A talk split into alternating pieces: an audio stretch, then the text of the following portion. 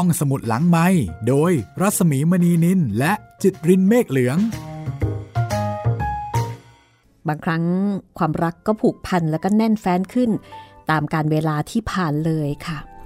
และในขณะเดียวกันบางครั้ง ความรักก็อาจจะลดลงตามการเวลาที่เพิ่มพูนก็ได้เช่นกันนะคะขอให้เป็นอย่างแรกค่ะ ต้อนรับคุณผู้ฟังเข้าสู่ห้องสมุดหลังใหม่ มาฟังเรื่องเล่าจากหนังสือที่ เล่าให้คุณได้ฟังอ่านให้คุณได้ฟังแบบเพลินๆนะคะ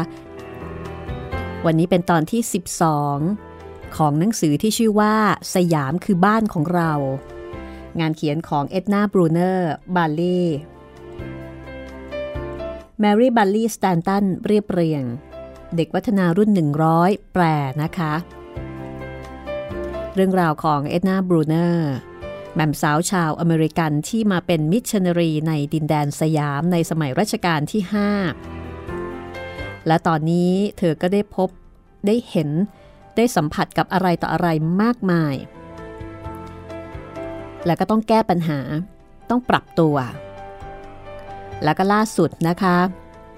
เธอก็เจอความมึนตึง หมางเมิน เย็นชา ของบรรดานักเรียนในโรงเรียน ที่เธอเองก็ไม่รู้สาเหตุว่าทำไมทุกคนถึงดูเหมือนไม่อยากจะพูดจะคุยอะไรกับเธอ แต่แล้วเมื่อเบอร์ท่าเด็กในอุปการะของมิสโค ไปเรียนต่อที่อเมริกาพร้อมกับมิสโคซึ่งพาไป ทันทีที่เบอร์ท่าไม่ได้อยู่ในโรงเรียนแล้ว สถานการณ์ก็กลับพลิกเปลี่ยนมาเป็นสดใส เด็กๆก็เข้ามาพูดคุยกับเธอเหมือนเดิม เหมือน ซึ่งเป็นเด็กที่มีหน้าที่ดูแลห้องให้กับเธอ ก็ได้เข้ามาบอกความลับ ความลับคับอกที่ดูเหมือนว่าเหมือนเนี่ยพยายามจะบอกเธอมานานแล้ว ว่าทำไม ก่อนหน้านี้ ถึงมีแต่คนหมางเมินเธอทั้งโรงเรียน วันนี้มาฟังความลับของเหมือนที่จะบอกกับ มิสบรูเนอร์ว่ามันเกิดจากอะไรกันแน่นะคะ สยามคือบ้านของเราตอนที่ 12 ค่ะ ฉันจะบอกให้นะแมม ในห้องนี้นี่แหละ หนึ่งคืนก่อนหน้าที่แมมจะมาถึง มิสเบอร์ท่าจุดเทียนขึ้นมาเล่มหนึ่งแล้วก็เรียกเด็กนักเรียนเข้ามาพบทีละคน ให้สาบานว่าจะไม่บอกใคร แล้วก็สาบานด้วยว่าจะไม่ทำอะไรอะไรร่วมกับแมม จะต้องทำให้แหม่มไม่มีความสุข แหม่มจะได้กลับไปซะ แล้วก็ยังให้เด็กๆสัญญาว่าจะรักมิสเบอร์ธาแล้วมิสเบอร์ธาก็ทำสีหน้าดุดันโกรธขึ้นมาก จนเด็กๆ ตกใจกลัวกันหมดเลย นี่เอง เป็นเหตุผลที่ทำให้มิสบรูเนอร์ถูกตัดออกจากวงสมาคม และทำให้เธอต้องเป็นทุกข์ใจมาตลอดหลายเดือน เหมือนก็ได้พูดในสิ่งที่เธอ เก็บเป็นความลับคับอกมานานแล้วนะคะ ได้พูดออกไปสักทีมิสบรูเนอร์ก็เลยถามว่ามิสโคทราบเรื่องนี้หรือเปล่า เหมือนตอบว่ามิสโคทราบทุกอย่าง ฉันคิดว่าฉันคงจะรู้อยู่แก่ใจแล้ว ว่าคำตอบจะออกมาแบบนี้ จึงไม่ได้รู้สึกเดือดร้อนใจมากนัก ฉันได้แต่สรุปกับตัวเองว่า เมื่อถึงเวลานี้ เรื่องทั้งหมดก็ไม่มีความหมายอะไรอีกต่อไป ฝันร้ายได้ผ่านพ้นไปแล้ว และมิสบรูเนอร์ก็ขอบคุณเหมือน ขอบใจนะ ที่บอกเรื่องนี้กับฉัน ฉันไม่เคยเข้าใจมาก่อนเลย ว่าทำไมเด็กๆ ถึงไม่ชอบฉัน และฉันก็ซาบซึ้งใจมากที่เธอเป็นเพื่อนฉันในเวลาที่คนอื่นๆ ไม่ยอมเป็น มิสบรูเนอร์พยายามจะไม่สนใจกับความเป็นจริงที่ว่าทำไมเหมือนถึงเพิ่งจะมาบอกเธอเอาตอนนี้ ทั้งๆทที่เหมือนเนี่ยก็ถูกตัดออกจากกลุ่มผู้สมรู้ร่วมคิดพวกนั้น แล้วก็ไม่ได้ร่วมสาบานกับเขาด้วย แล้วทำไมเหมือนถึงกลัว แล้วก็ไม่กล้าบอกเรื่องนี้กับเธอ คือจริง ๆ น่าจะบอกซะตั้งนานแล้ว ปรากฏว่า เหมือนยังมีคำถามค่ะ เหมือนถามมิสบรูเนอร์ว่า แล้ว แมมเกลียดมิสเบอร์ธาแล้วก็โกรธพวกเด็กๆหรือเปล่า ไม่เลย จริงๆจ้ะฉันเสียใจที่มันเกิดเรื่องอย่างนี้ขึ้น แต่ฉันก็ไม่โทษเด็กๆหรอก ดูเหมือนว่า เหมือนจะไม่เข้าใจในสิ่งที่เธอพูดเท่าไหร่นัก เธอลังเลแล้วก็อึกอักอึกอักอยู่ครู่หนึ่ง จนเห็นว่าคงไม่มีประโยชน์ที่จะสนทนาต่อ เธอก็เลยออกจากห้องไป มิสบรูเนอร์รู้ดีว่าถึงตอนนี้ เหมือนได้กลายเป็นศูนย์รวมความสนใจของเด็กๆไปแล้ว เพราะว่าเธอได้เอาเรื่องราวความจงรักภักดีที่เธอมีต่อแมม ไปเล่าแล้วก็ต่อเติมเสริมแต่งจนกลายเป็นนิยายแหม่มในที่นี้ก็คือตัวเธอ ตรงกันข้ามกับตัวของมิสบรูเนอร์ที่รู้สึกสับสนวุ่นวายใจอยู่คนเดียว กับความพยายามที่จะเข้าใจถึงลักษณะนิสัยของชาวสยาม พวกเขาช่างยึดมั่นผูกพันกับตัวบุคคลอย่างไม่ลืมหูลืมตาจนหน้าตกใจ และทำให้ฉันรู้สึกผิดหวังอย่างมากทีเดียว ชีวิตในกรุงเทพ ช่วงที่เพิ่งจะย่างเข้าศตวรรษใหม่คือคริสตศตวรรษที่ 20 ในสายตาของมิสบรูเนอร์ไม่ค่อยจะน่ารื่นรมเท่าไหร่นักสำหรับชาวต่างชาติที่ใช้ชีวิตอยู่ที่นี่ เพราะว่าในช่วงวันหยุดสุดสัปดาห์ ชาวต่างชาติเหล่านี้ไม่มีทาง ที่จะหลบลี้หนีออกไป เพื่อที่จะหาสถานที่ท่องเที่ยว หรือว่าเปลี่ยนบรรยากาศที่ไหนได้เลย ไม่ว่าจะมองไปทางไหนก็ตามรอบกรุงเทพ จะไม่เห็นภูเขาหรือแม้แต่เนินเขาเล็กๆ เลยแม้แต่ลูกเดียวนะคะคือไม่มีธรรมชาติอย่างอื่นเลย บริเวณที่ราบลุ่มภาคกลางอันกว้างใหญ่ ก็เป็นพื้นที่ปลูกข้าว แล้วก็มีน้ำท่วมขังเกือบตลอดปี แล้วก็ยังไม่มีถนนสักสายเดียวที่ตัดออกไปนอกตัวเมืองกรุงเทพ แม้แต่ระยะทางเพียงไมล์สองไมล์ก็เถอะ การท่องเที่ยวไปตามแม่น้ำลำคลองนั้นก็น่าสนใจ แต่ต้องมีเวลามากพอถึงจะทำได้ อย่างไรก็ตามถ้าขึ้นรถไฟไปทางเหนือไม่ไกลนักก็จะถึงอยุธยา ซึ่งมีโบราณสถานซากปรักหักพังที่ดูน่าตื่นตาตื่นใจมากมายไปทั้งเมือง แต่ที่อยุธยาก็ไม่มีโรงแรมที่เหมาะจะให้ชาวต่างชาติพักกันนะคะ ชาวต่างชาติก็ต้องพักแรมตามศาลาที่อยู่ในบริเวณวัด ส่วนพวกข้าราชการ จะมีสิทธิ์ขอพักตามสถานที่ทำการของรัฐได้ ในขณะที่พระเจ้าอยู่หัวก็ทรงมีพระราชวังอยู่แห่งหนึ่ง คือพระราชวังบางปะอิน ซึ่งอยู่ใกล้กับอยุธยา แล้วก็พระราชวังนี้ก็จะเป็นที่ประทับของเหล่าพระราชวงศ์เมื่อทรงต้องการจะแปรพระราชฐานออกไปประทับนอกกรุงเทพ ก่อนปีคริสต์ศักราช 1893หลนเกล้ารัชกาลที่ 5 ทรงโปรดให้ก่อสร้างพระราชวังแห่งหนึ่งที่เกาะสีชัง ตรงบริเวณอ่าวไทยนะคะ แต่ว่าก็ไม่สามารถดำเนินการจนแล้วเสร็จได้ เพราะมีเหตุการณ์ที่เลวร้ายเหตุการณ์หนึ่งเกิดขึ้น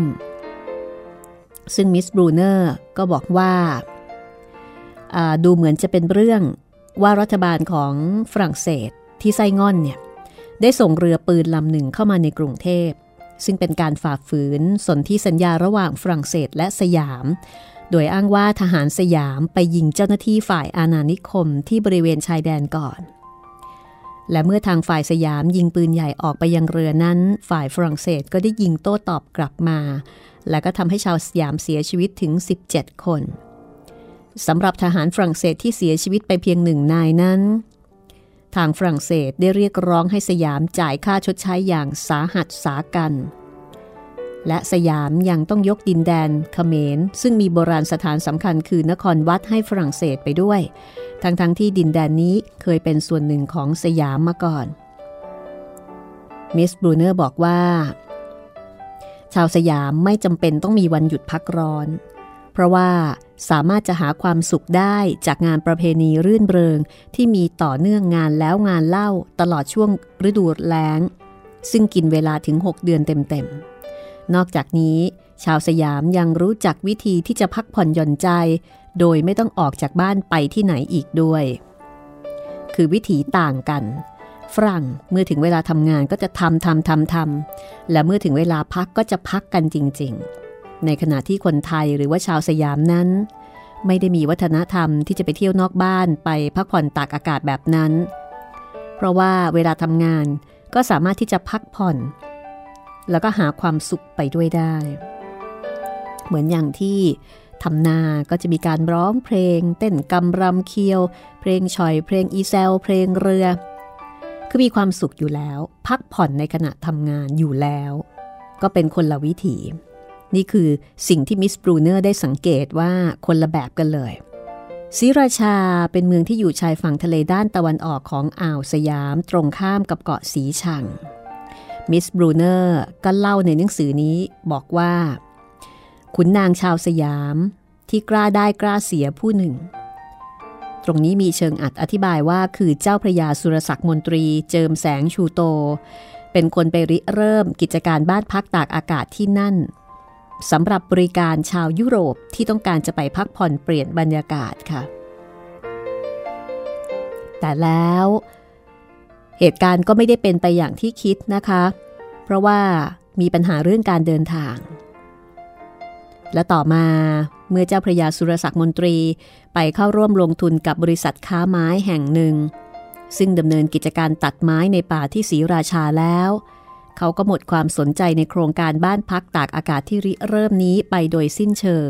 ทำให้สถานที่ที่สร้างขึ้นมาเนี่ย ไม่ได้รับการดูแลแล้วก็สุดโทมลงไปอย่างน่าใจหาย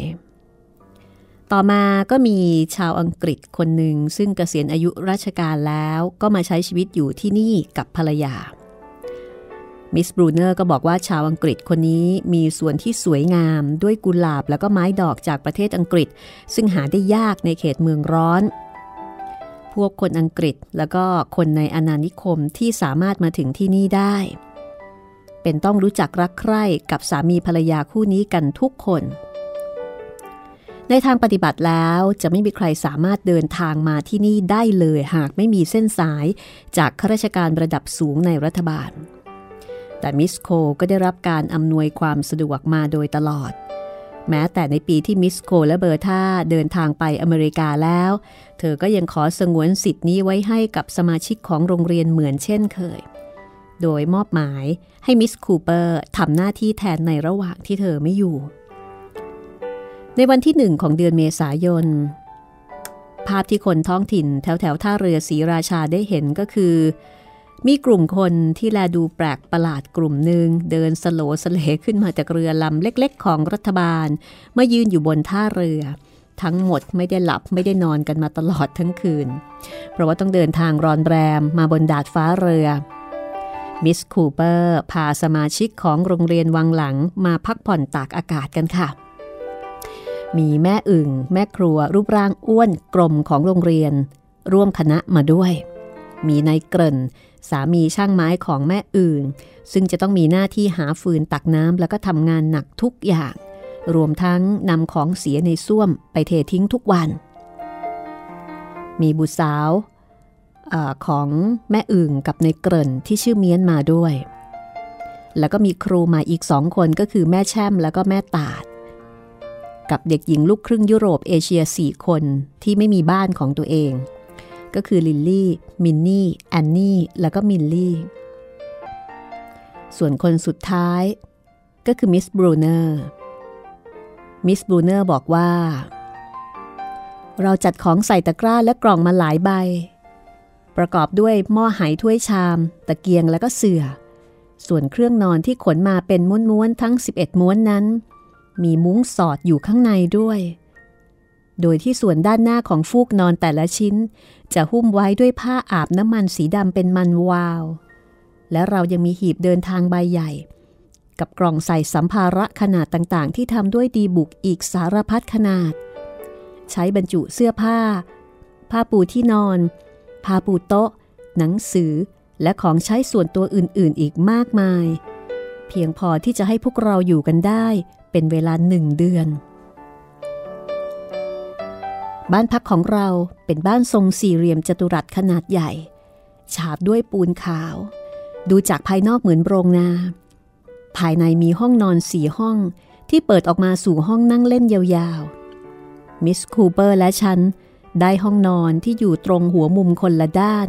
และหันหน้าเข้าหาทะเลทั้งคู่ ส่วนครูใหม่แต่ละคนมีเด็กนักเรียนนอนด้วยห้องละสองคน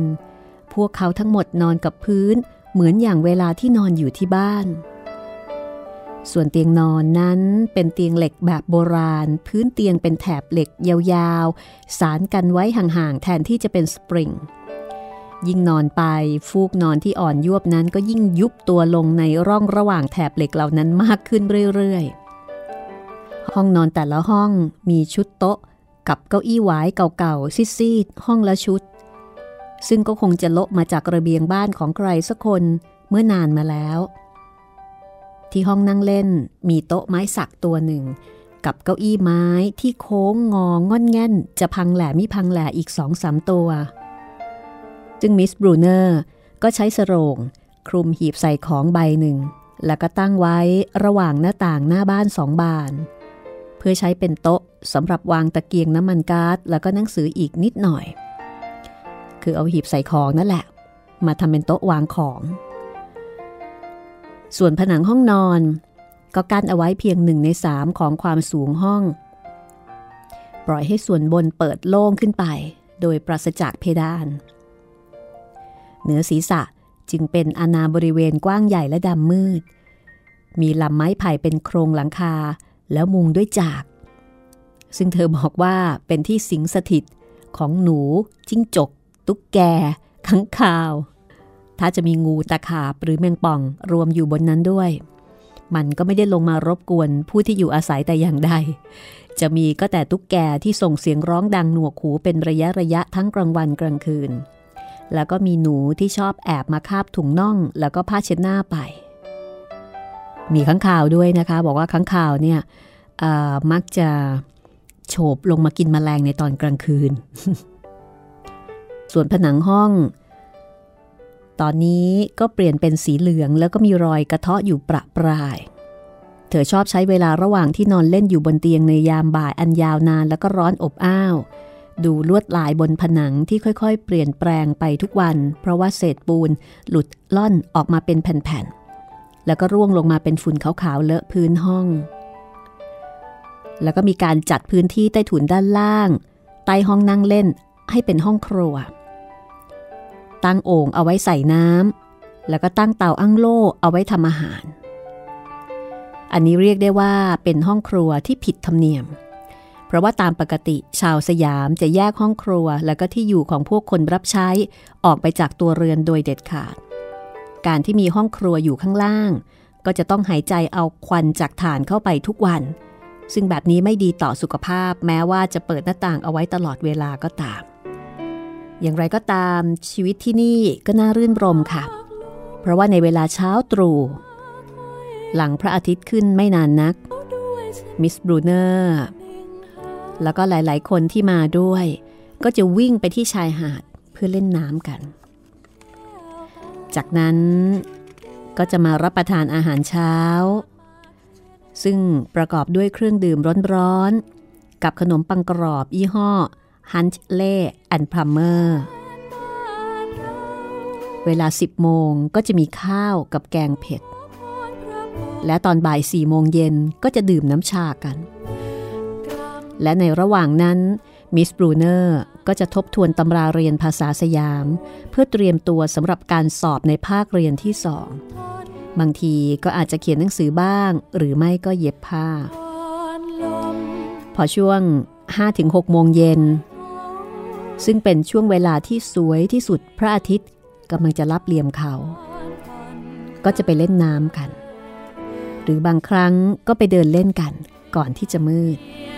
ส่วนช่วงเวลาหลังอาหารเย็น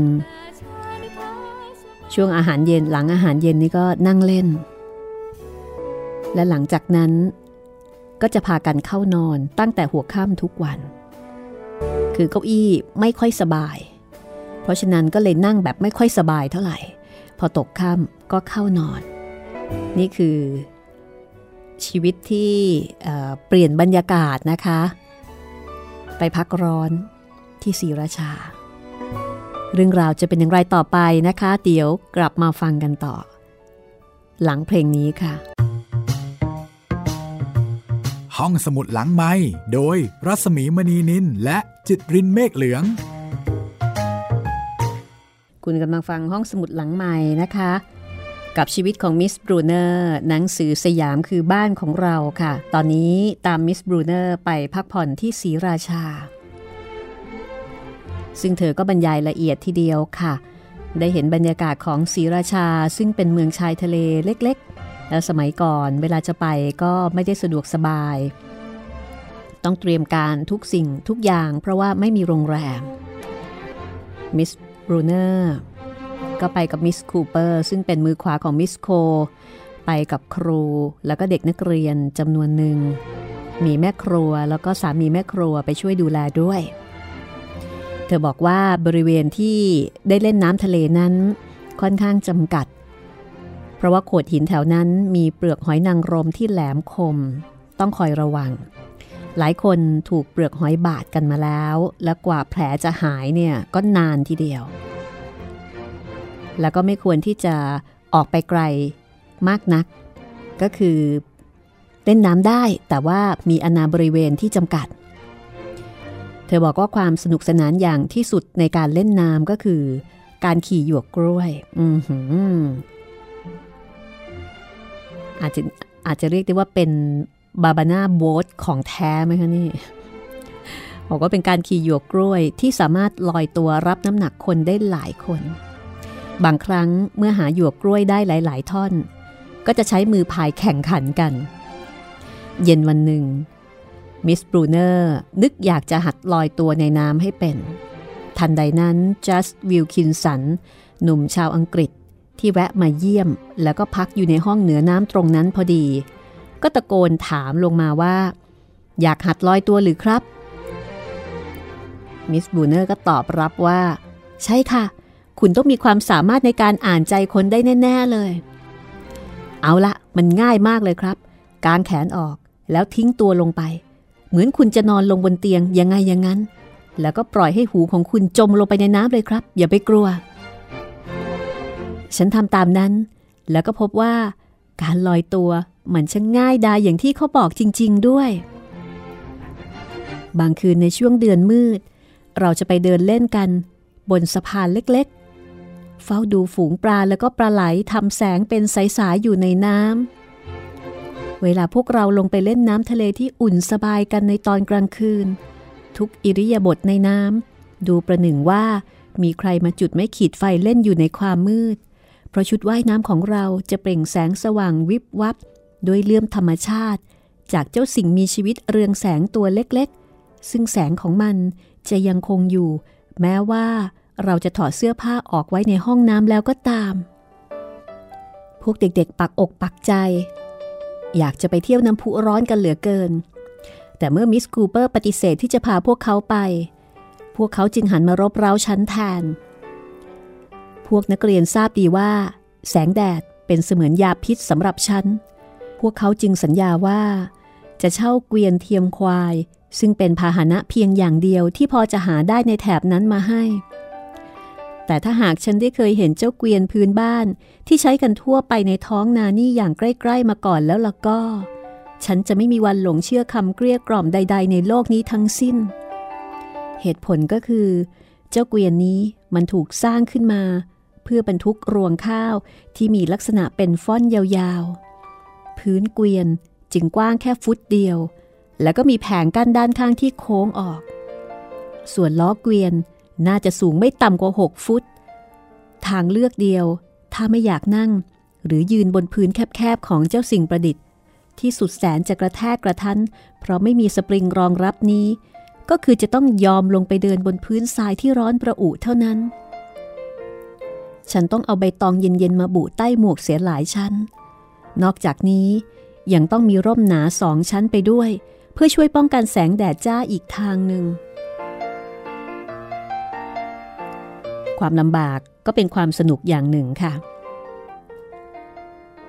คณะของมิสบรูเนอร์ก็เดินทางขยโยกขยเยกไปตามทางเกวียน ซึ่งมีอยู่เพียงเส้นเดียว ก็เดินทางไปอย่างนี้จนถึงหมู่บ้านบางพระ และน้ำพุร้อนซึ่งอยู่ถัดออกไป ที่นี่มีน้ำที่ร้อนถึงจุดเดือดไหลเอื่อยเอื่อยขึ้นมา จากกองดินสีเหลืองที่พอกพูนอยู่รอบๆน้ำพุแต่ละสาย ทั่วทั้งบริเวณ ไม่มีสิ่งใดเป็นสีเขียวเลย มีหนำซ้ำอากาศยังร้อนสุดจะทน พอกลับมาถึงบ้านพัก มิสบรูเนอร์ก็รู้สึกว่า ไม่มีที่ไหนจะน่าอยู่เท่ากับห้องโกโรโกโสของเธอหลังนั้นอีกแล้ว คือสำหรับฝรั่ง การเดินทางกลางแดดแบบนั้นนี่เป็นสิ่งที่ทำให้เหนื่อยแล้วก็อ่อนเพลียมากนะคะ กับความลำบากลำบน ของการประหกระเหิน เดินทางกลางแจ้งแบบนั้น เพราะว่าคนไทยก็แน่นอนจะมีความอดทนในการที่จะทนแดดทนฝนมากกว่าอยู่แล้วนะคะกับคนที่เพิ่งจะมาจากเมืองหนาว เช้าวันหนึ่งค่ะ ก็มีมีแขกจากเกาะสีชังมาเยี่ยม แล้วก็หลังจากดื่มน้ำชากันแล้ว ก็ชวนมิสบรูเนอร์ ไปนั่งเรือเลียบชายฝั่งเพื่อไปยังอ่างหิน วันนั้นลมนิ่งสนิท ท้องทะเลก็เรียบราวกับแผ่นแก้วใส แสงแดดแผดจ้าในขณะที่เรือแล่นไปตามกระแสน้ำมิสบรูเนอร์ก็บอกว่าให้แล่นเรือตัดตรงไปถึงเกาะเลย แทนที่จะค่อยๆ เลาะไปตามชายฝั่ง อันนี้หมายถึงช่วงเย็นตอนขากลับนะคะ ซึ่งคนที่ดูแลการการการขับเรือเนี่ยก็คิดอยู่เหมือนกัน แต่ก็ยังกล้ากล้ากลัวกลัวพอดีตอนนั้นเกิดมีลมพัดแรงขึ้นมา ก็เลยสามารถทำเวลาได้ดีทีเดียว กว่าที่มิสบรูเนอร์จะไปส่งแขกที่มาจากเกาะสีชังได้ เวลาก็ผ่านไปจนมืดค่ำขากลับ เธอมายืนที่หัวเรือ เนื้อตัวเปียกปอนไปด้วยละอองน้ำอุ่นๆ แล้วเธอก็ร้องเพลงเสียงดังลั่นด้วยความสุข กับการผจญภัยในวันนั้น ขณะที่ต้องรีบแล่นเรือกลับศรีราชาด้วยความเร็วสูงตามลำพังคนเดียว ถ้าไม่นับชาวประมงแก่ๆ ที่นั่งเงียบอยู่ตรงท้ายเรืออีกคนหนึ่ง มิสคูเปอร์เขียนจดหมายไปขออนุญาตกลับกรุงเทพช่วงปลายเดือนเมษายน ซึ่งเป็นกำหนดเวลาที่เรือลำเล็กๆ ของรัฐบาลจะต้องล่องมายังชายฝั่งนี้อีกครั้งหนึ่ง เพื่อนำจดหมายสเสบียง แล้วก็ข้าวของจำเป็นมาส่งทุกๆสองสัปดาห์ ก็อยู่กันนานทีเดียวค่ะเป็นเดือนเลย เมื่อถึงวันที่กำหนดก็ช่วยกันเก็บข้าวของบรรจุลงหีบห่อเป็นที่เรียบร้อย พร้อมที่จะขนไปยังท่าเทียบเรือ และเมื่อใครคนหนึ่งตะโกนขึ้นว่า เห็นเรือแล่นเข้ามาแล้ว สามีของแม่ครัวก็รีบวิ่งไปที่หมู่บ้านเพื่อเรียกคนงานมาช่วยขนของ เด็กๆก็วิ่งกรูไปที่ปลายท่าเรือ เรือก็ค่อยๆ ชะลอความเร็วลงเพื่อขนถ่ายถุงใส่จดหมาย ลงในเรือสำปั้นที่จอดรออยู่ แล้วก็ค่อยๆ แล่นจากไปออตอนนี้มิสบรูเนอร์อยู่กับมิสคูเปอร์ซึ่งเป็นคนเคร่งขรึม เป็นคนรักษากฎระเบียบนะคะ เป็นคนเฮี้ยบ เป็นคนเนี้ยบ พอมาอยู่ด้วยกันที่ศรีราชาเป็นเวลาหนึ่งเดือน มิสบรูเนอร์ก็ได้เห็นมิสคูเปอร์ในอีกแง่มุมหนึ่ง มิสคูเปอร์จะต้องกลับไปทำหน้าที่ครูใหญ่แทนมิสโค ซึ่งลาพักในระหว่างที่มาเที่ยวพักผ่อนกันนี้ แล้วก็มีการยืมตัวมิสกอลด์จากโรงเรียนชาย ให้มาช่วยดูแลโรงเรียนวังหลังให้ ซึ่งเธอต้องอยู่ที่โรงเรียนแต่เพียงลำพังมาตลอดทั้งเดือน ฤดูมรสุมกำลังจะเริ่มต้นขึ้น และก็เป็นเรื่องอันตรายมากทีเดียว หากจะต้องเดินทางในทะเลด้วยเรือลำเล็กๆ มิสคูเปอร์เรียกทุกคนมารวมกัน แล้วก็สั่งให้หยิบเฉพาะของใช้จำเป็นที่สุดออกมา แล้วก็สั่งให้แยกย้ายกันไปหาเรือประมง ที่จะพาไปเกาะสีชังให้ได้อย่างเร่งด่วน มีการเข้าไปถามคนในตลาด แล้วก็เดินหาดูตามชายหาด เพราะว่าที่เกาะสีชังจะมีเรือใหญ่ และเรือลำเลียงท้องแบนมากมายมาแวะพักก่อนก่อนที่จะเข้ากรุงเทพมิสบรูเนอร์เป็นคนที่จะต้องไปเป็นคนแรกสามวันต่อมาขณะที่กำลังรับประทานอาหารเย็นกันอยู่ เมียนซึ่งเป็นลูกสาวของแม่อึ่งกับนายเกริ่นก็วิ่งกระหืดกระหอบเข้ามา คุกเข่าลงข้างๆมิสคูเปอร์ แล้วก็บอกว่ามีเรือประมงอยู่ลำหนึ่งเล็กมากๆเลยกำลังจะไปเกาะสีชังแล้วก็ถามมิสคูเปอร์ว่าจะให้เธอไปบอกให้เรือรอไหมมิสคูเปอร์ก็หันมาถามมิสบรูเนอร์ว่า คุณเต็มใจจะไปหรือเปล่าคะ เต็มใจแน่นอนค่ะ มิสคูเปอร์ก็หันไปทางเมียน บอกเจ้าของเรือว่าเราจะไปถึงในอีกไม่ช้านี้แหละ แล้วในทันทีนั้น มิสบรูเนอร์ก็รีบหอบพิ้วข้าวของลงมาข้างล่าง เดินฝ่าความมืดไปที่ท้ายตลาด แล้วก็เดินต่อไปอย่างท่าเทียบเรือที่ยื่นยาวลงไปในทะเล ที่สุดทางเดินนั้น มีเรือลำเล็กๆ ผูกรออยู่ลำหนึ่ง มิสคูเปอร์กล่าวลาเธอ เมื่อเวลาประมาณสี่ทุ่ม แล้วเธอก็กลับบ้านพักไป ส่วนมิสบรูเนอร์ก็มีหน้าที่ต้องพานักเรียนสี่คนกลับไปให้ถึงกรุงเทพโดยสวัสดิภาพ ภายใต้หลังคาโค้งเตี้ยๆ ของเรือลำนั้น มีที่ว่างพอให้พวกเด็กๆ นอนเบียดกันไปได้ และหลังจากที่ต้องรีบเร่งกันมาอย่างฉุกละหุก ทุกคนก็ได้พักกันอย่างสงบอยู่ในเรือลำนั้นเกือบตลอดทั้งคืน เรือนั้นเป็นเรือเป็ดที่มีใต้ท้องมน ยาวประมาณ 15 ฟุต มีหลังคาคลุมส่วนกลางของตัวเรือเพื่อเป็นที่บังแดดและฝน คณะของมิสบรูเนอร์มาถึงด่านศุลกากรที่ท่าเทียบเรือเกาะสีชังในตอนรุ่งเช้าพอดี ที่นั่นเพื่อนของมิสโคคนหนึ่ง ได้พาไปพักผ่อนอย่างบังกะโลเล็กๆของเขา แล้วก็สัญญาว่าจะจัดการหาเรือเพื่อให้คณะของเธอเดินทางกลับไปกรุงเทพได้ในตอนบ่ายแก่ๆ และนี่ก็คืออการเดินทาง ไปพักผ่อน ไปพักร้อนนะคะ พักผ่อนตากอากาศที่ศรีราชาของมิสบรูเนอร์ก็เป็นการพักผ่อนตากอากาศครั้งแรกของเธอ กับการเดินทางมาทำงานที่สยามค่ะ ซึ่งมิสบรูเนอร์ก็บอกว่า